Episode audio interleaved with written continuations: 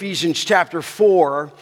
Uh, we began last week, of course, on the Lord's Day in this most important section of Scripture. All Scripture is inspired and breathed out by God, but this one is crucial for our, uh, we would call it ecclesiology in the doctrine of the church. The, we use that term to speak of the church, and obviously that matters greatly uh, to us because it's in the Word of God. Let me just read for you um, Ephesians 4 1 through 6. I, therefore, a prisoner of the Lord, urge you to walk in a manner worthy of the calling to which you have been called, with all humility and gentleness and patience, bearing with one another in love, eager to maintain the unity of the Spirit in the bond of peace.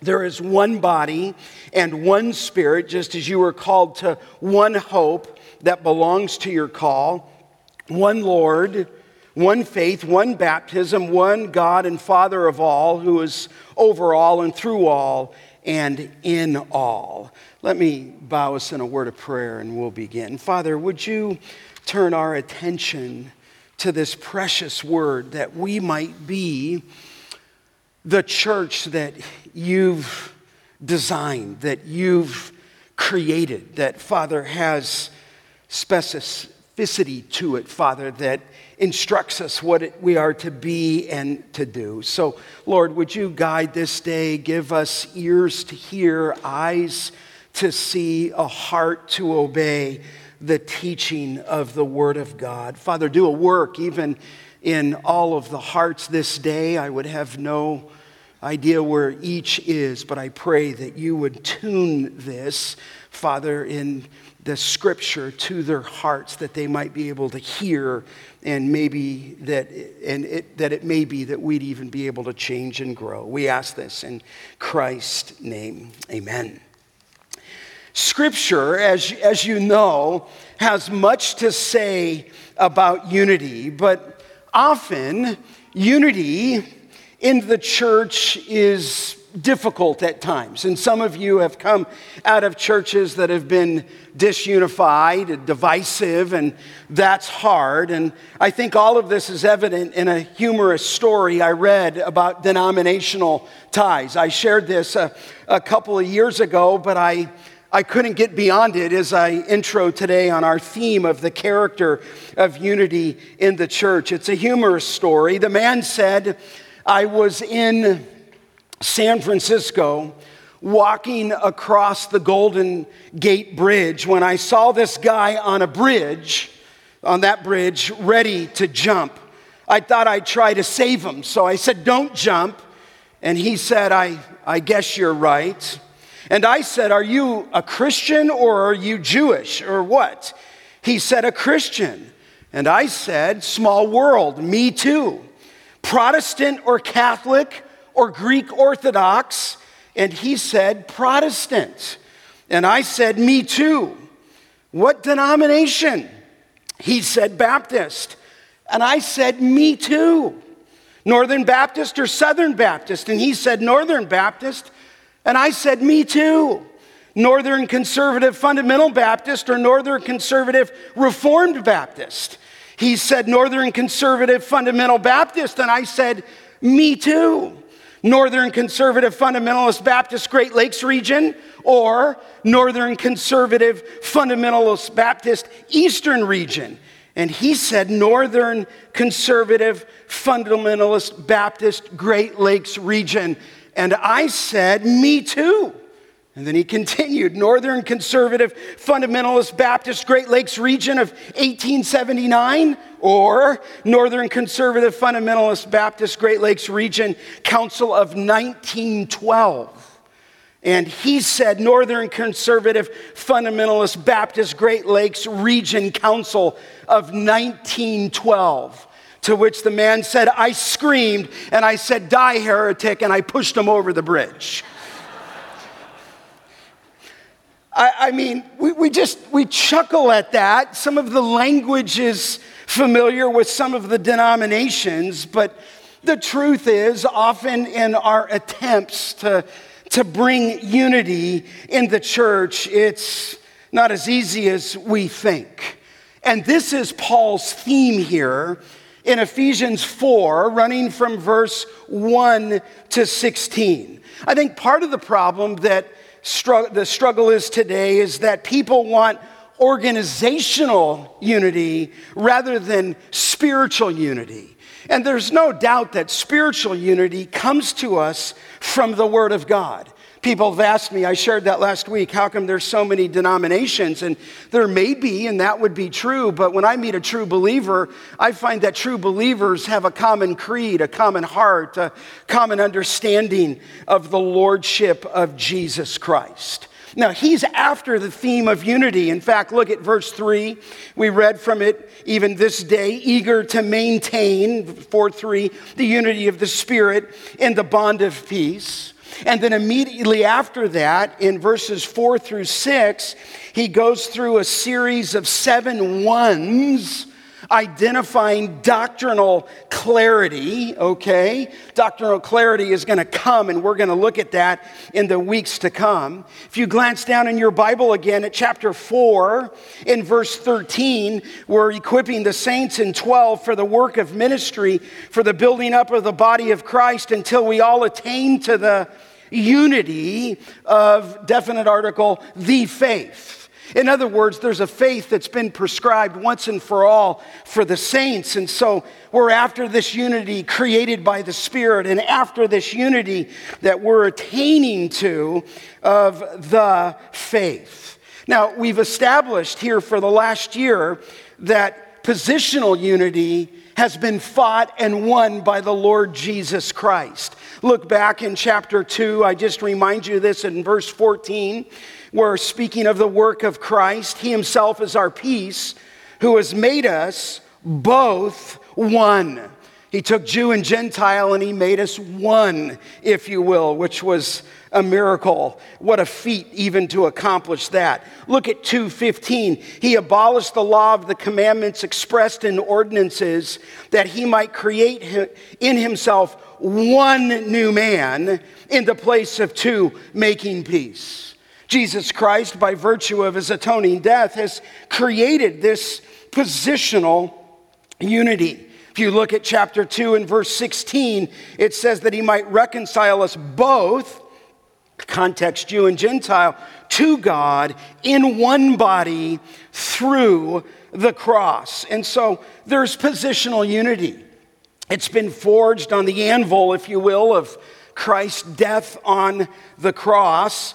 And it finishes by saying in chapter 2, we're fellow citizens of God's household. We're members of God's household. And then look at 222. He says, In him, you also being built together into a dwelling place for God by the Spirit. In other words, we are, in the language of Paul, the dwelling place where God is revealing his wisdom, chapter 3, verse 10, revealing his character. And then it came down, we said in 321, here to him be the glory in the church and in Christ Jesus. So he's made the church one in position. He told us to glorify him. And now, as we step into 4 1, you can see the words there in 4 1 of Ephesians I, therefore. And then he exhorted us to walk worthy.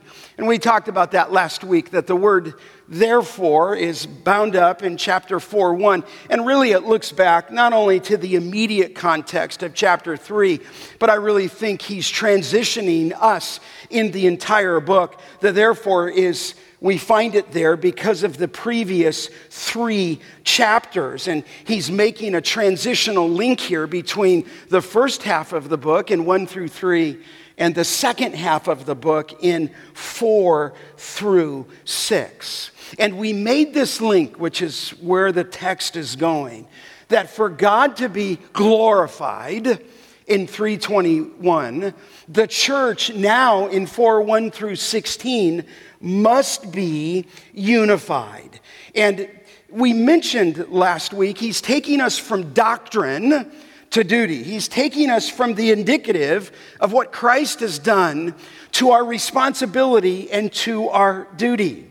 He takes us, if you will, from our creed, what we believe and what Christ has done and what God has done, to our conduct of how we're to uh, live. He takes us from heavenly conduct that we've been blessed in the heavenlies to, if you will, earthly conduct, how we are to live. And the exhortation here in chapter 4 is to be unified. Now, you and I would know that churches can be sometimes so filled with strife that the gospel has lost its practical power because of the disunity.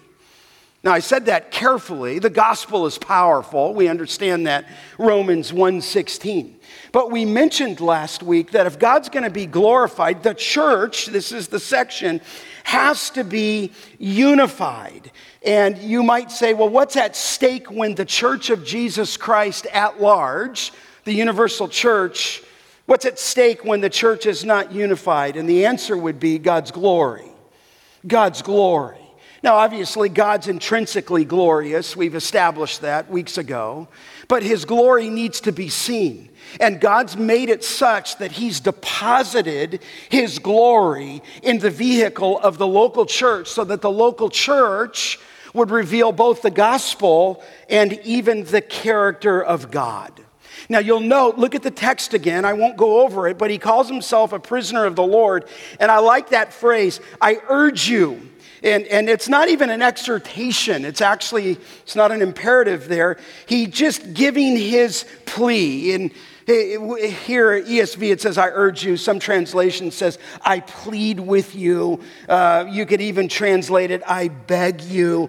It's really a call to intensity. And in this urging, at least in the ESV, Paul is not harsh.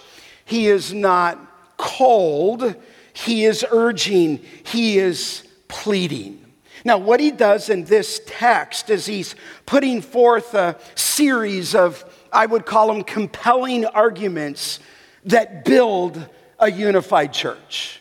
So, listen, we're not at loss as to what the church is to be and do in terms of unity.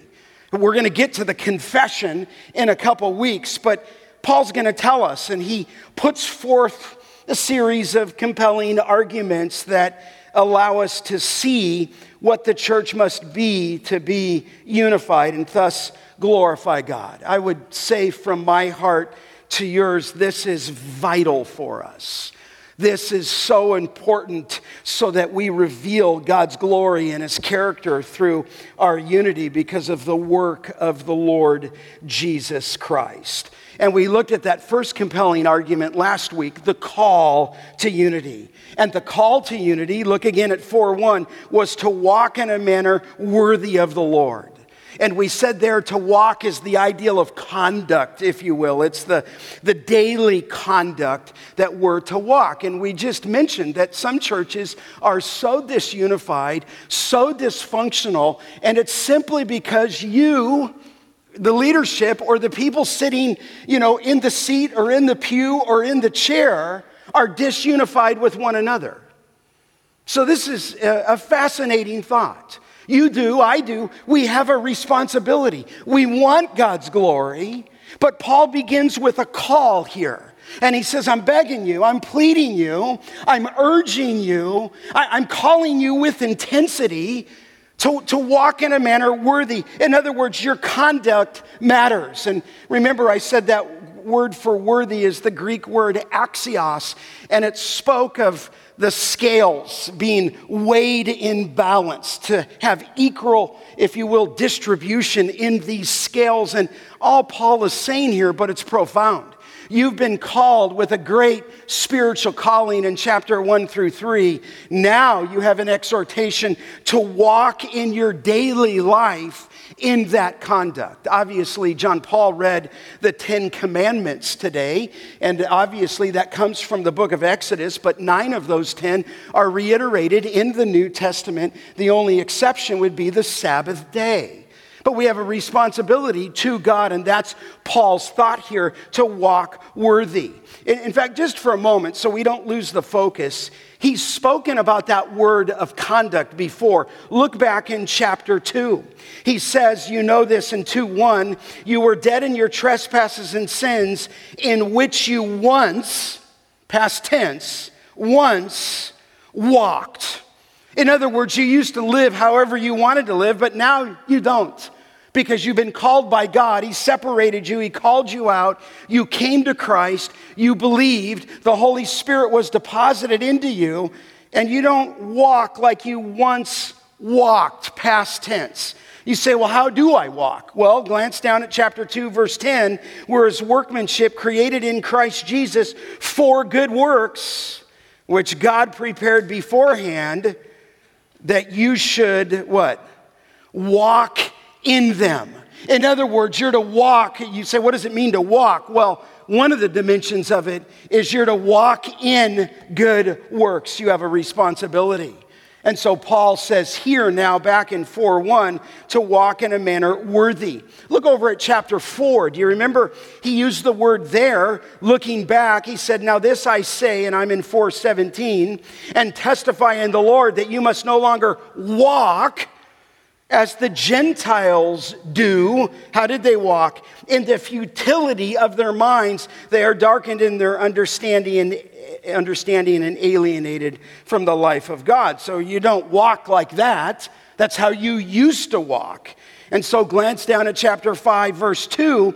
He tells us there in verse 1 to be imitators of God as beloved children and walk in love.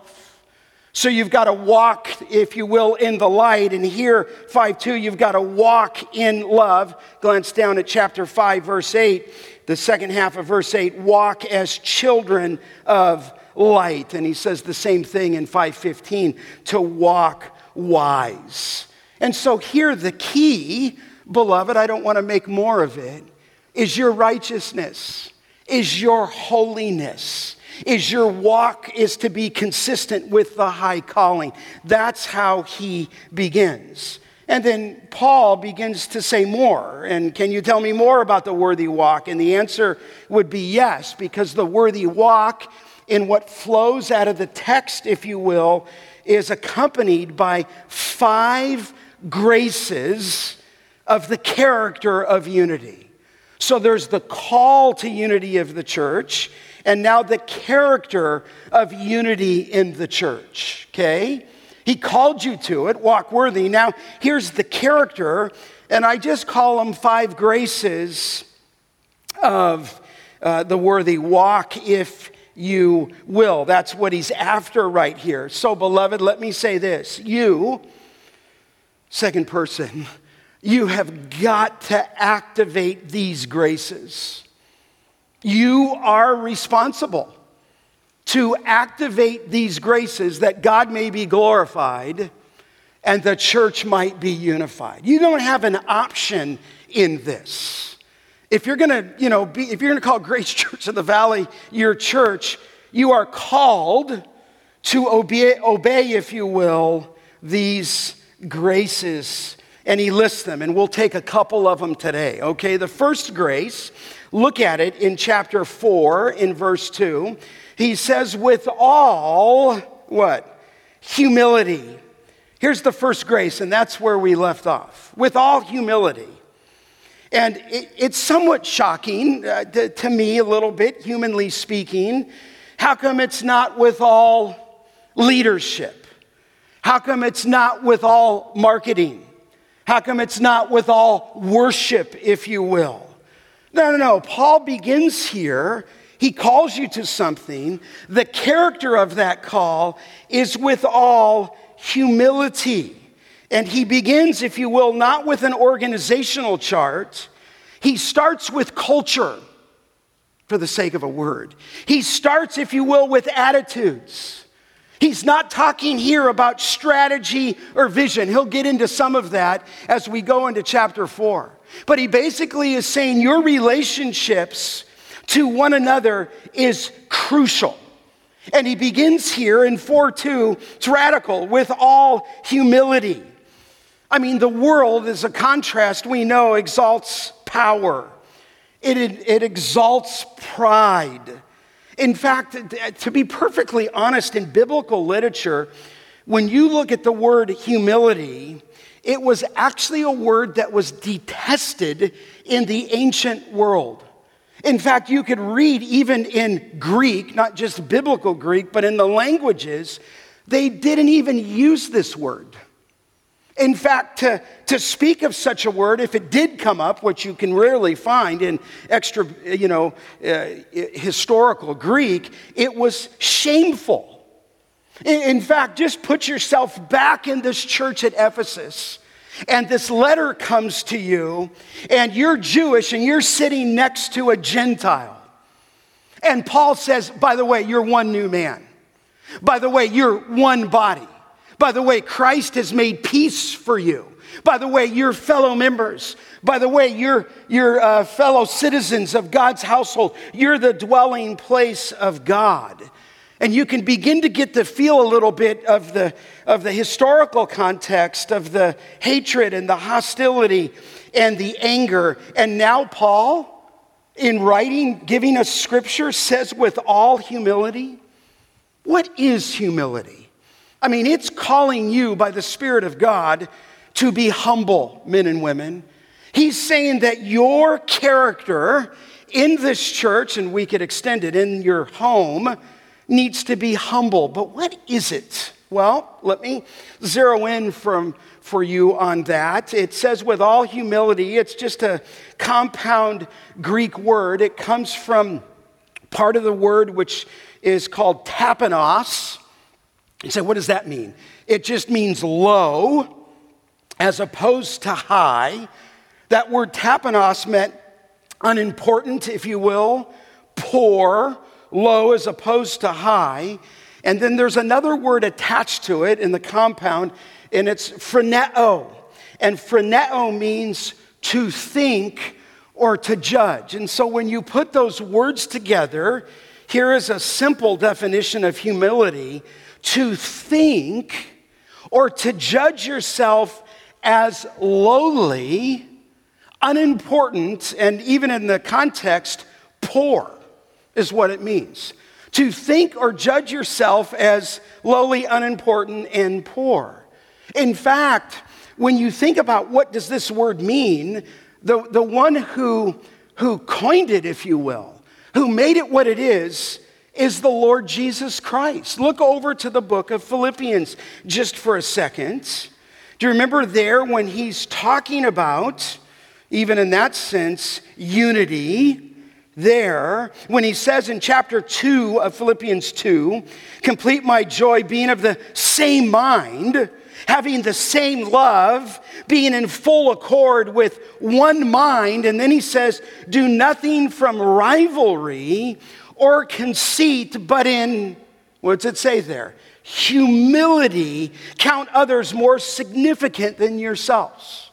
In other words, as you come into the church of Jesus Christ, you're to count yourself in humility low, if you will, and others are more significant than you. In other words, it almost provides the definition of what humility means. Look at chapter 2, verse 4 there in Philippians. Let each of you not only look out for his own interest, but also the interest of others. Have this mind in yourselves, which was yours in Christ Jesus, who, although he was in the form of God, did not regard equality with God a thing to be grasped but he made himself nothing, taking on the form of a servant, being born in the likeness of man, and being found in human form.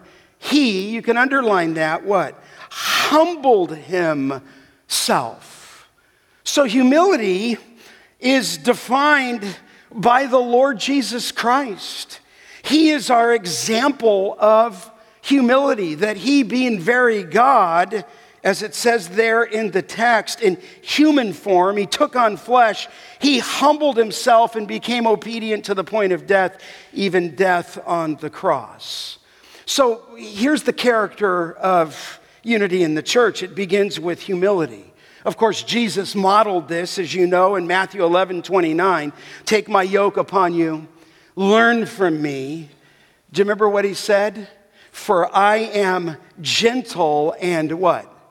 Lowly in heart, humble in heart. And he's the Lord Jesus Christ.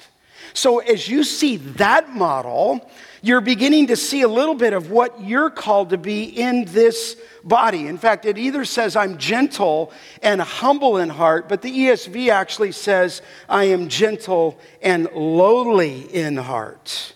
So, whoever says, John the Apostle said in 1 John 2 6, whoever says he abides in him ought to walk in the same manner as he walked. And we ask the question well, how did he walk?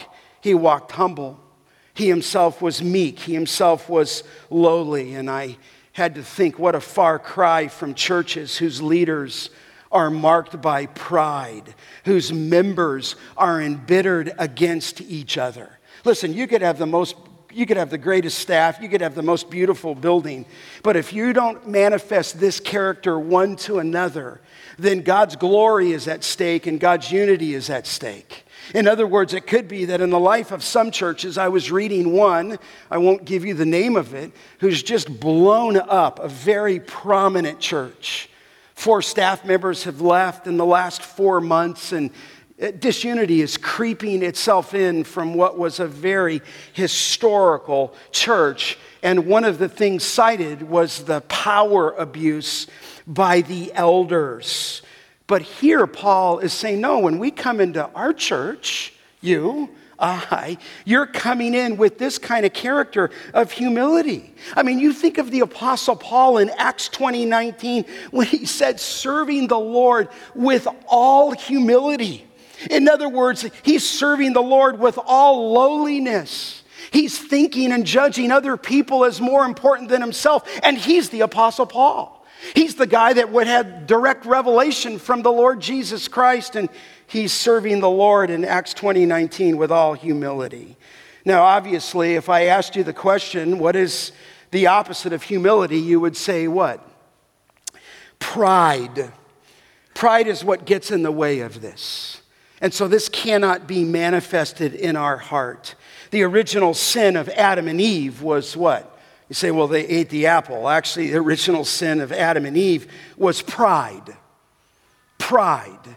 The outcome is they took what was forbidden, but the heart of it was pride. You say, what do you mean pride? They trusted their wisdom over God's. God said, the day you eat of it, you shall surely what? Die. And Satan comes in, the tempter comes in, as you know, to, you know what happened. He tempted Eve, and Eve gave it to Adam, but pride snuck in. Pride, of course, was the first sin of Lucifer, the devil. And I would say to us that at the heart of all divisions in church splits is usually pride. In fact, I would tell you, after serving the Lord a long time, not exclusively, but rarely, rarely is it doctrine. We say it's doctrine, but really what's happened is people get sideways with each other. I mean, you could become prideful in many areas. You can be prideful in your abilities. You could be prideful in your gifts. You could be prideful with your possessions. You could be prideful with your education. You could be prideful with your appearance. You could be prideful with your biblical knowledge. So let me help you today, and I'm already into the application, okay? Stuart Scott a friend down from the Masters University, has written a helpful little book. It's called From Pride to Humility. And one of the things he said in it is it's so difficult to see pride in ourselves and yet so easy to see in the life of others. And he gave in this little book 30 observations, and I'm not going to do that, okay? But I'm going to give you a few of the observations. And my desire is to make sure that we're unified. My desire is to, to make sure that you're at unity both in this church and in our home. So whether you're in fifth grade or you're 50, get a pen out, okay? Jot these down. Whether you're in seventh grade or you're 70, get a pen out and write these down. And so I'm into my application. And let me just start, just for a moment here, with humility's opposite. And its opposite, as I just mentioned, is pride. Listen, pride can suck the joy out of our church, it can suck the joy out of your home. It could suck actually the unity of every relationship. It just, it just leaves when pride is manifest. You might ask, well, how do I detect pride? Let me give you a few, okay? Some of these are developed from Stuart Scott in that little book, but let me just help you with a few. lest we just say, oh, the character of unity is humility. Well, proud people, let me, let me begin with this complain and they pass judgment on God.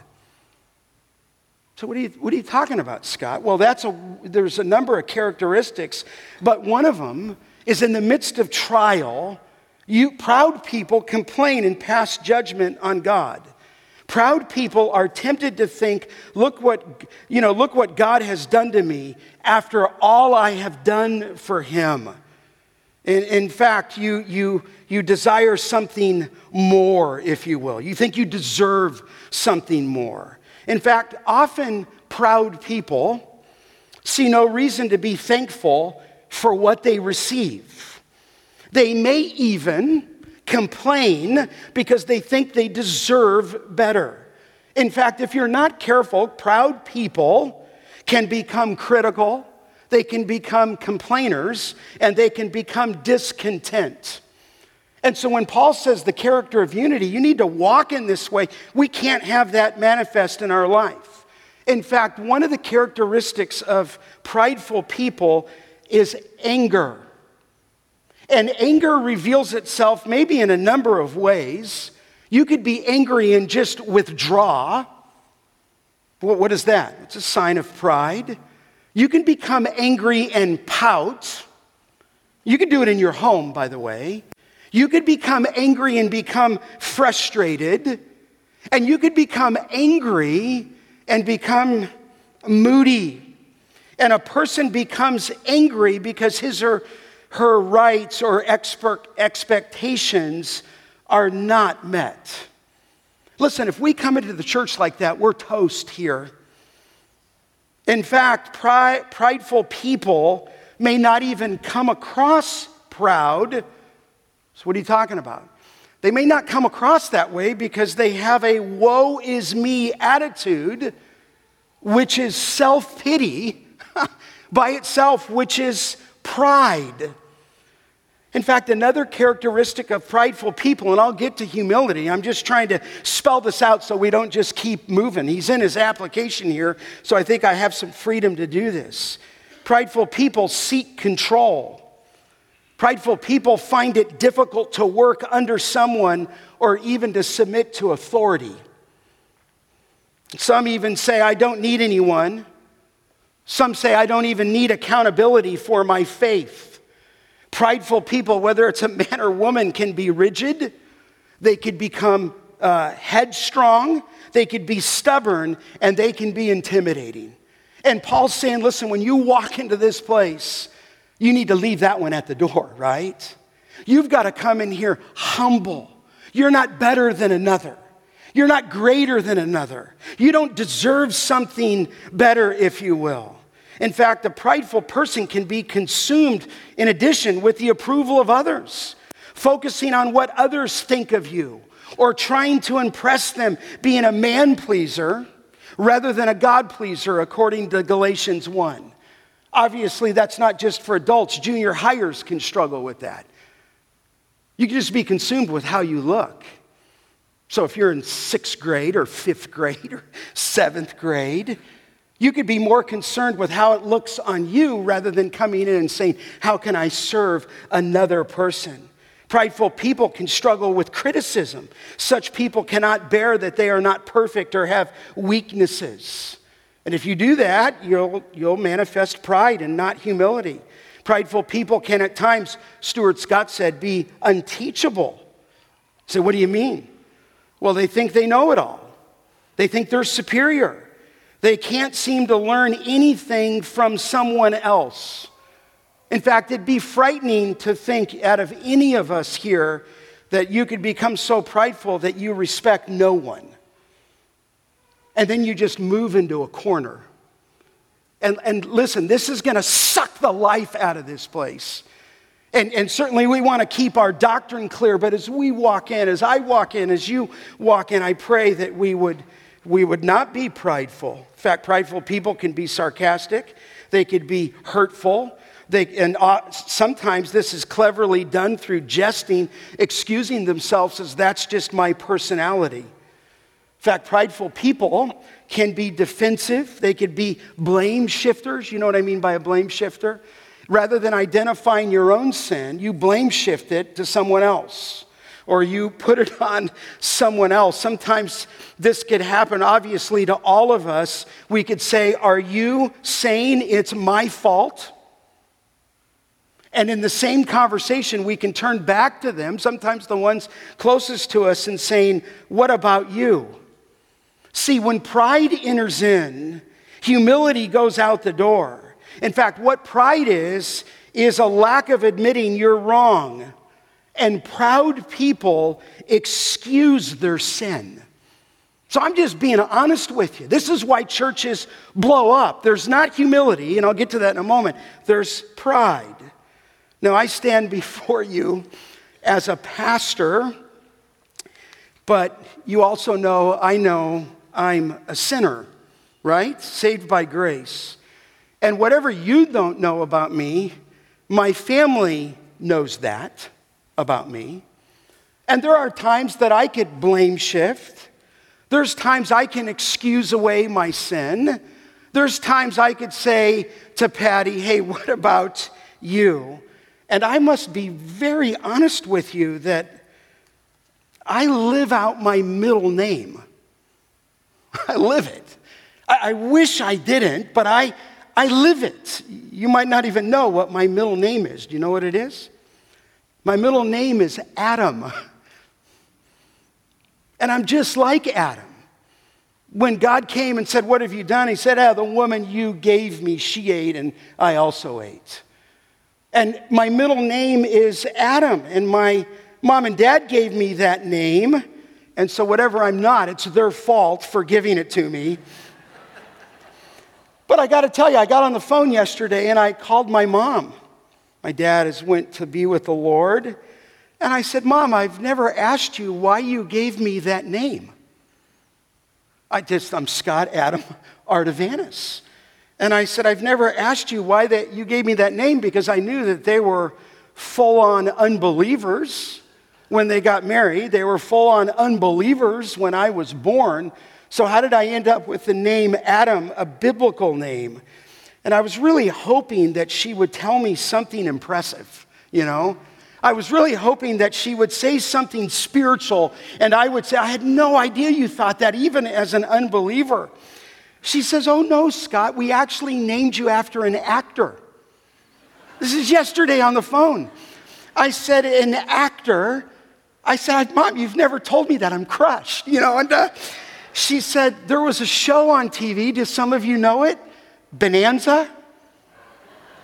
She named me after Adam Cartwright, big brother, if you will, to Hoss and little Joe.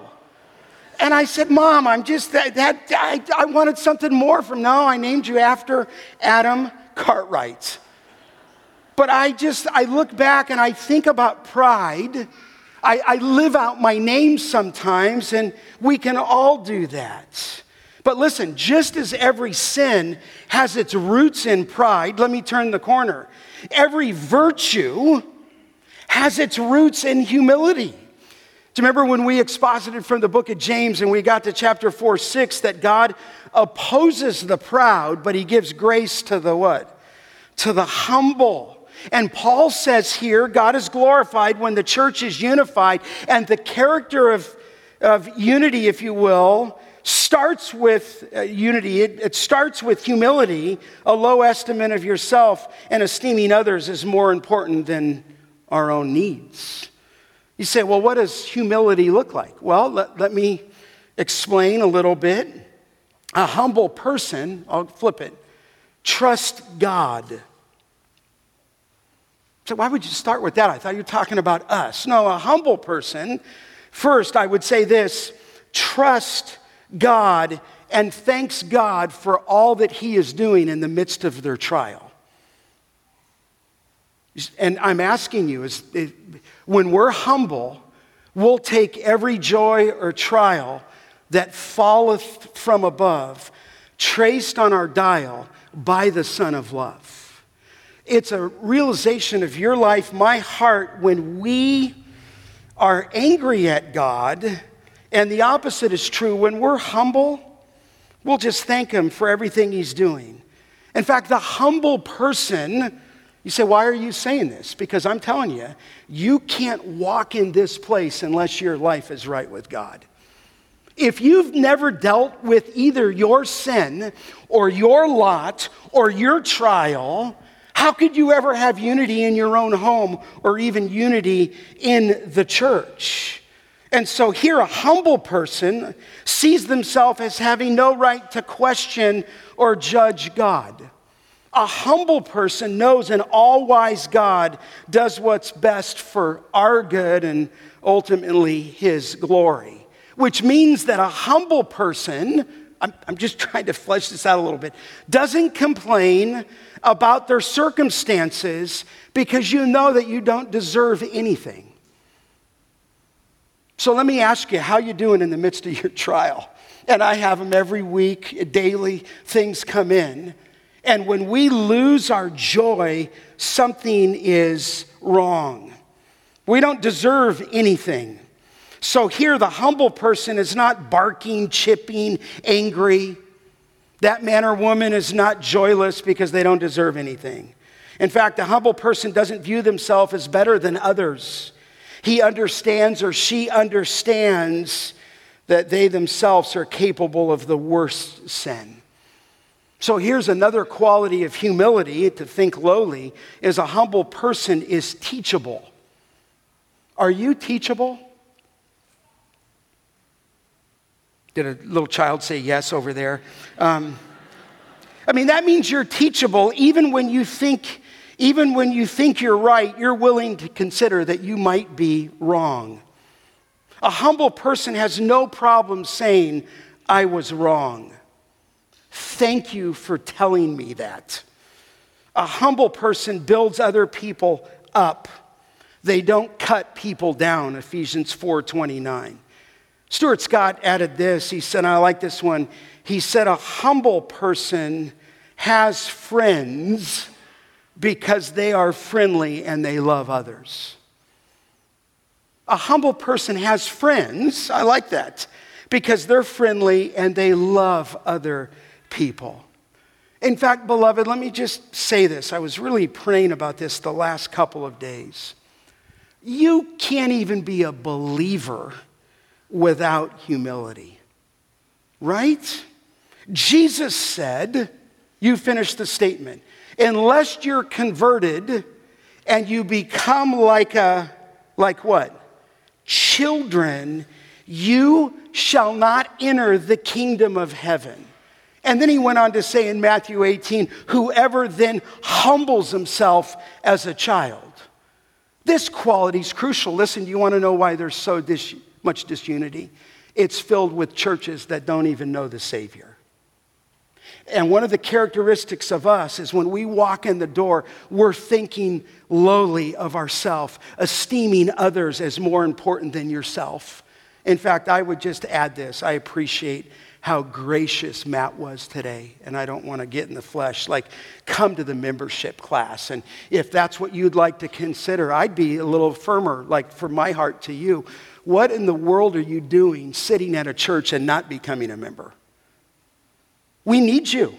And you need the church. And we need each other. In fact, I thought about this. You could just not have any friendships here and any relationships because you're not connected anywhere. And I'm thinking, wait a minute, we're the dwelling place of God.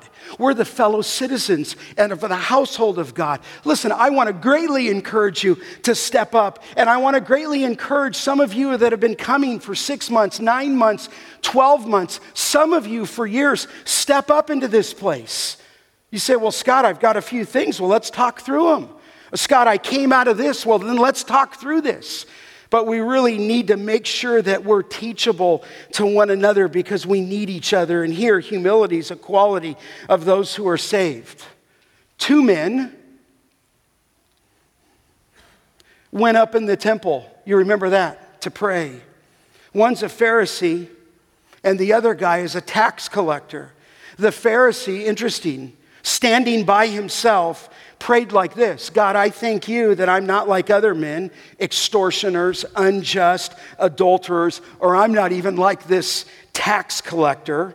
He said, Did the Pharisee, I fast twice a week, I give tithes of all that I get. But the tax collector, standing, it says, far off, would not even lift his eyes to heaven, but he beat his breast, saying, God be merciful to me, uh, what? A sinner. And Jesus said, I tell you, that man went down from his house justified rather than the other. Justified. He, he became saved, if you will. For everyone who exalts himself will be humbled, but the one who humbles himself will be exalted. So listen, partly when pride exists so much in every single relationship, sometimes you have to take inventory if you know Christ, if that person knows Christ. You say, well, Scott, I've never thought about it. Well, think about it.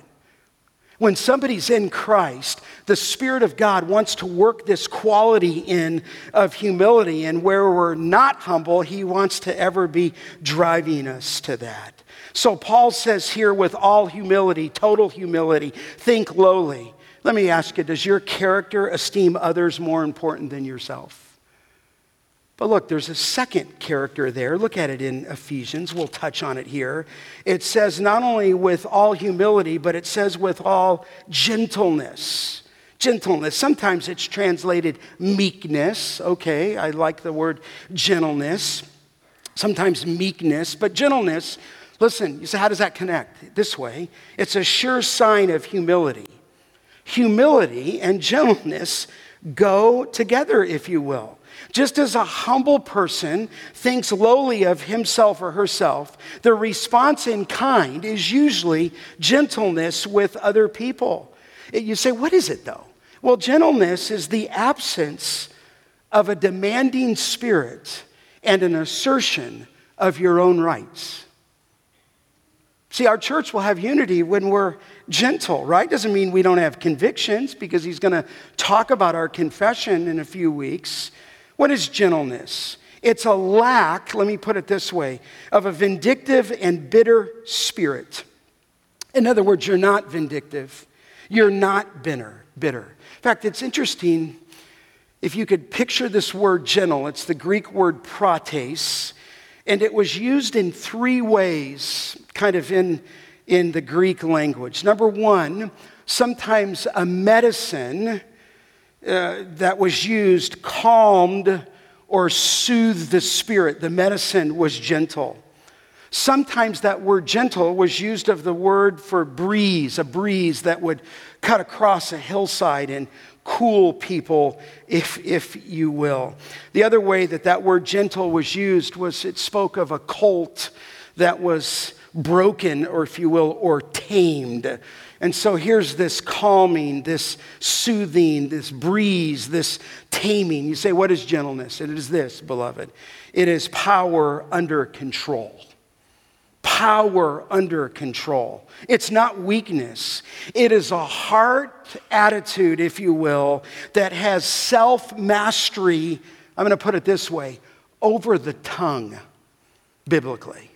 It's in the heart, but it has self mastery over the little red rebel that lives inside the, your mouth. In fact, here's how it's used just a number of places. Think about the speech here.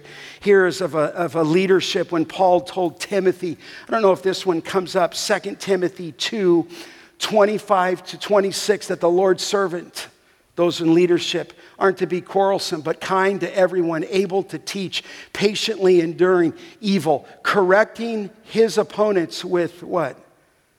Gentleness. This is a hard quality. You're in leadership, many of you, at many different places, whether it be a man or woman, and you're called to lead, and yet you've got to lead in such a way that you're not you know, all over people, but that you're gentle. In fact, Paul said to Timothy, he said, "You man of God, flee from these things." In 1 Timothy 6:11, pursue righteousness. He said godliness, faith, love, steadfastness, and gentleness. And then in the same breath, right after that word gentleness, if you go look at the next verse, it says, it, says, fight the good fight of faith. So we're called to be gentle. We're called not to be vindictive. We're, we're called to be forgiving, to not have a, a bitter spirit. Just, just for a second. Just think if you've got something against someone in here and you're bitter and you're unforgiving, if you will, and you're vindictive. What's at stake here is the glory of God.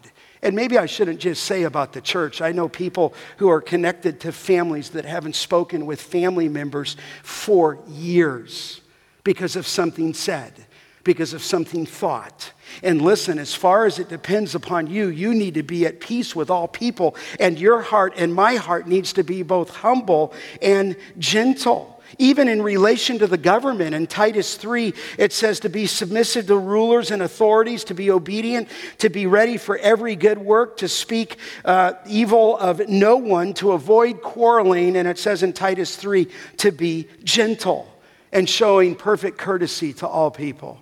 We're to be gentle. Doesn't mean we can't actually stand for our rights and and we do that. Some of our people are going to the abortion clinic on Friday. That's peaceful. But it does tell us that we're to be gentle. It uses that word. In our evangelism, it tells us to give a defense, you know, to everyone who asks of you. And it says to do so with gentleness and with reverence. Gentleness, beloved, is not weakness. Moses was described in Numbers 12:3 as the meekest man, the most gentle man of all the earth, and yet when he came down from the mountain, he took those tablets and threw them down because of the sin of the people with the golden calf. Exodus 32. Christ was meek, he was lowly, but he drove out the money changers in the temple. So, meekness is not weakness, gentleness is not weakness. You say, what is it? Let me just say it this way it's a freedom from resentment, it's a freedom from revenge, it's a freedom from bitterness, a freedom from retaliation, a freedom from asserting our own rights. It is, beloved, in that phrase, power under control. In other words, a horse uncontrolled, you'll be in trouble, but tamed is gentle. A wind cutting across the hillside can bring soothing, you know, relief to people who are hot, but a tsunami is going to create destruction, right? And so a medicine taken the right way may be of help, but taken the wrong way, it could be destructive. Listen, you've got your power under control that even at times when you want to speak, you may hold back. And even when you've been spoken against, you're not looking to even the score as most Hollywood movies are built off. So, listen, for God to be glorified, the church must be unified. Let me just ask you are you at peace with everybody in your family? And are you at peace with everybody in this church? You know, John Flavel, the Puritan, said, he said, What? He said, At peace with the Father and at war with his children, it cannot be. So unity begins with humility and gentleness. And I think the key to all of that is dying to yourself. Can you imagine what would happen if we walked in the doors and everybody was more important than we are? That, that we sought to esteem others as more highly than ourselves? That we think of the Lord Jesus Christ. He humbled himself to becoming obedient to the point of death, even death on a cross. You got to die to yourself.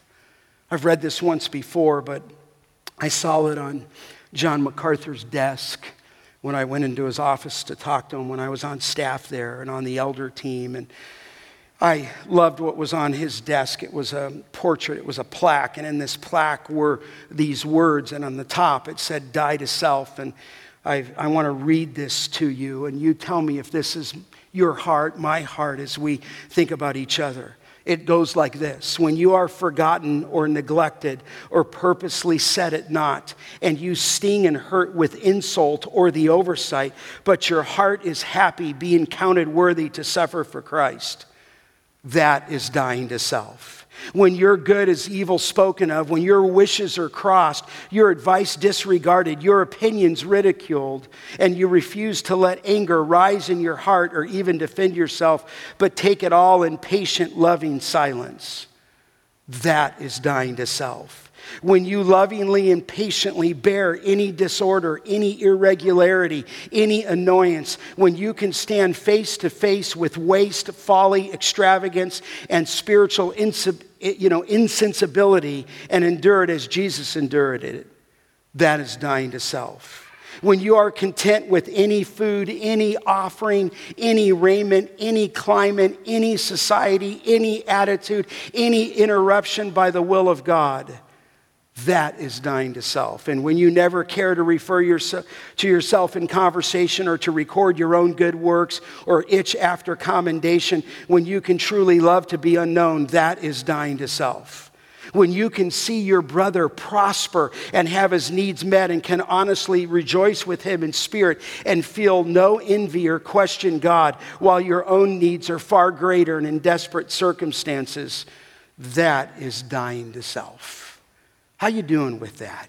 Listen, to the degree that I take this on and you take this on will be to the degree that God is glorified when our church is unified. So he calls us to this unity and he begins to spell out this character.